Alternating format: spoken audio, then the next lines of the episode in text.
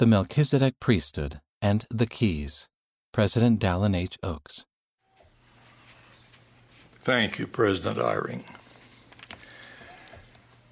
I have chosen to speak further about the priesthood of God, the subject already addressed by three earlier speakers who taught us about how the priesthood blesses the lives of women, young women, and young men.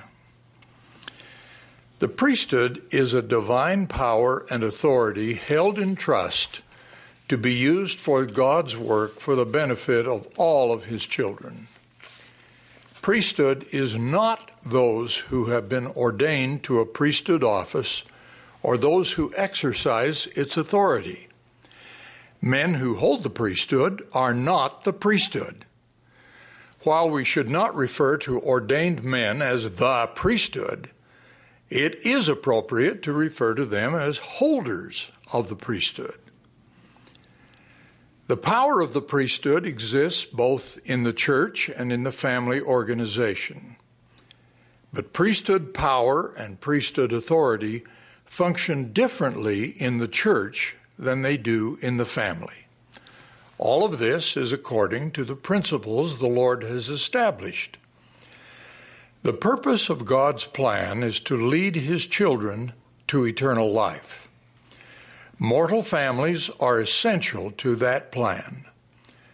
The church exists to provide the doctrine, the authority, and the ordinances necessary to perpetuate family relationships into the eternities. Thus, the family organization and the Church of Jesus Christ have a mutually reinforcing relationship. The blessings of the priesthood, such as the fullness of the gospel and ordinances like baptism, confirmation and receiving the gift of the Holy Ghost, the temple endowment, and eternal marriage, are available to men and women alike. The priesthood we speak of here is the Melchizedek priesthood, restored at the beginning of the restoration of the gospel. Joseph Smith and Oliver Cowdery were ordained by Peter, James, and John, who declared themselves as possessing the keys of the kingdom and of the dispensation of the fullness of times. These senior apostles received that authority from the Savior himself. All other authorities or offices in the priesthood are appendages to the Melchizedek priesthood, for it holds the right of presidency and has power and authority over all the offices in the church in all ages of the world, end of quote. In the church, the authority of the greater priesthood, the Melchizedek priesthood, and the lesser or Aaronic priesthood is exercised under the direction of a priesthood leader, like a bishop or president, who holds the keys of that priesthood. To understand the exercise of priesthood authority in the church, we must understand the principle of priesthood keys. The Melchizedek priesthood keys of the kingdom were conferred by Peter, James, and John, but that did not complete the restoration of priesthood keys. Some keys of the priesthood came later.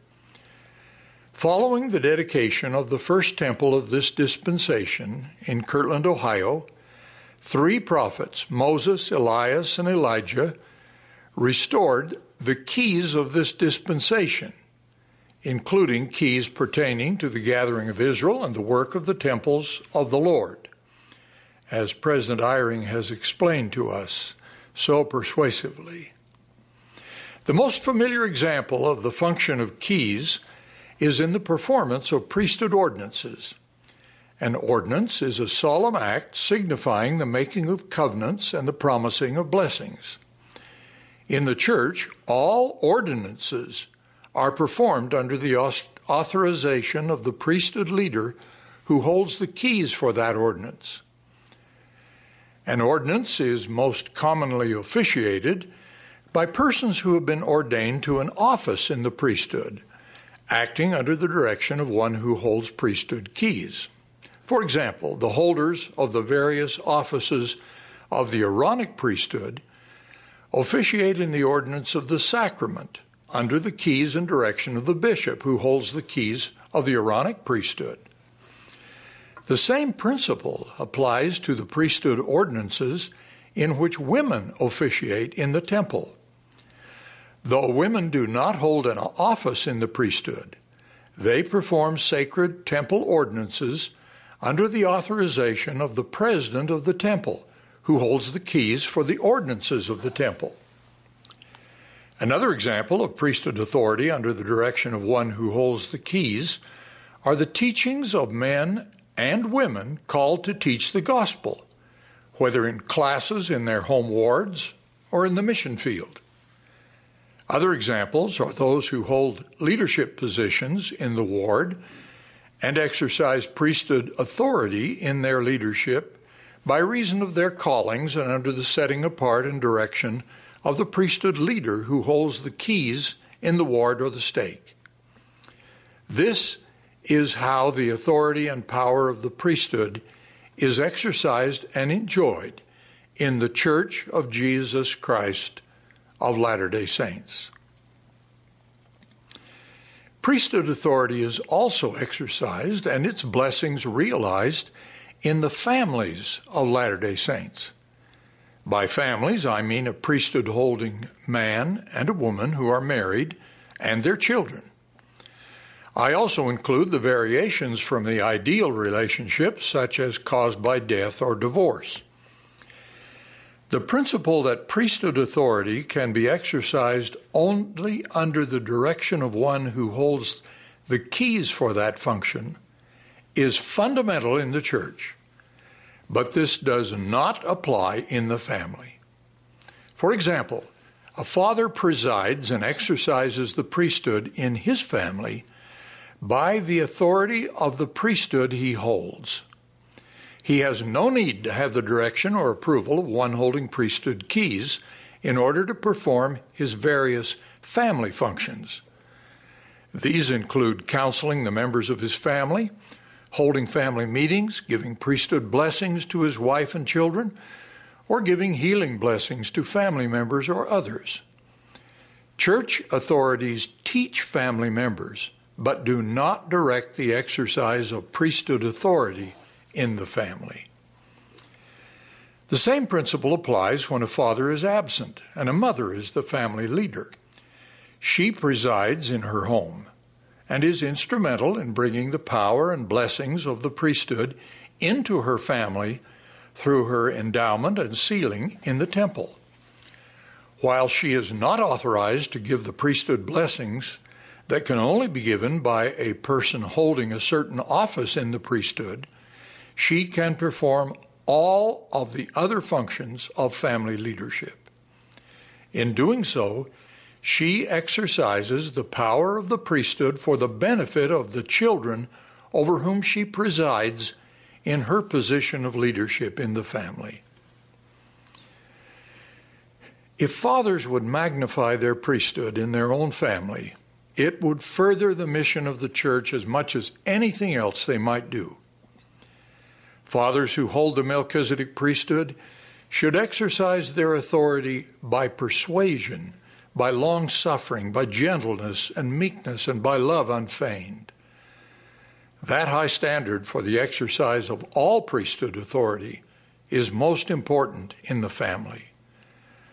Holders of the priesthood should also keep the commandments, so they will have the power of the priesthood to give blessings to their family members. They should cultivate loving family relationships so that family members will want to ask them for blessings. And parents should encourage more priesthood blessings in the family. In these conference meetings, as we seek brief shelter from our mortal concerns with a devastating pandemic, we've been taught great principles of eternity. I encourage each of us to have our eye single to receive these truths of eternity so that our bodies shall be full of light. In his sermon to multitudes, recorded in the Bible and in the Book of Mormon, the Savior taught that mortal bodies can be full of light or full of darkness. We, of course, want to be filled with light, and our Savior taught us how we can make this happen. We should listen to messages about the truths of eternity. He used the example of our eye, through which we take light into our bodies. If our eye be single, in other words, if we are concentrating on receiving eternal light and understanding, he explained, "Thy whole body shall be full of light." But if our eye be evil, that is, if we look for evil and take that into our bodies, he warned, "Thy whole body shall be full of darkness." In other words, the light or darkness in our bodies depends on how we see or receive the eternal truths we are taught.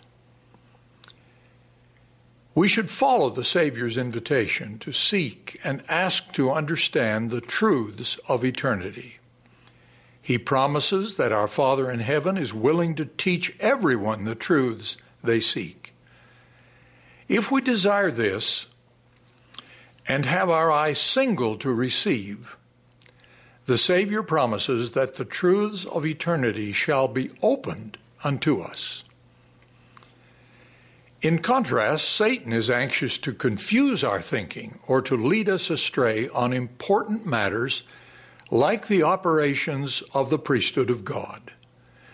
The Savior warned of such false prophets who come to you in sheep's clothing, but inwardly they are ravening wolves. He gave us this test to help us choose the truth from among different teachings that might confuse us. Ye shall know them by their fruits, he taught. A good tree cannot bring forth evil fruit, neither can a corrupt tree bring forth good fruit. Therefore, we should look to the results, the fruits of principles that are taught and the persons who teach them. That is the best answer to many of the objections we hear against the church and its doctrines and policies and leadership. Follow the test the Savior taught. Look to the fruits, the results. When we think of the fruits of the gospel and the restored church of Jesus Christ, we rejoice in how the church, in the lifetimes of its living members, has expanded from local congregations in the Intermountain West to where a majority of its more than sixteen million members reside in nations other than the United States. With that growth, we have felt increases in the church's capacity to assist its members. We assist in keeping the commandments, in fulfilling responsibilities to preach the restored gospel, in gathering Israel, and in building temples throughout the world. We are led by a prophet, President Russell M. Nelson, whose leadership the Lord has used to achieve the progress we have felt during all of the more than two years of his leadership. Now we will be blessed to hear from President Nelson, who will teach us how to further our progress in this restored church of Jesus Christ in these challenging times. I testify of the truth of these things and join you in praying for our prophet, from whom we will next hear. In the name of Jesus Christ, amen.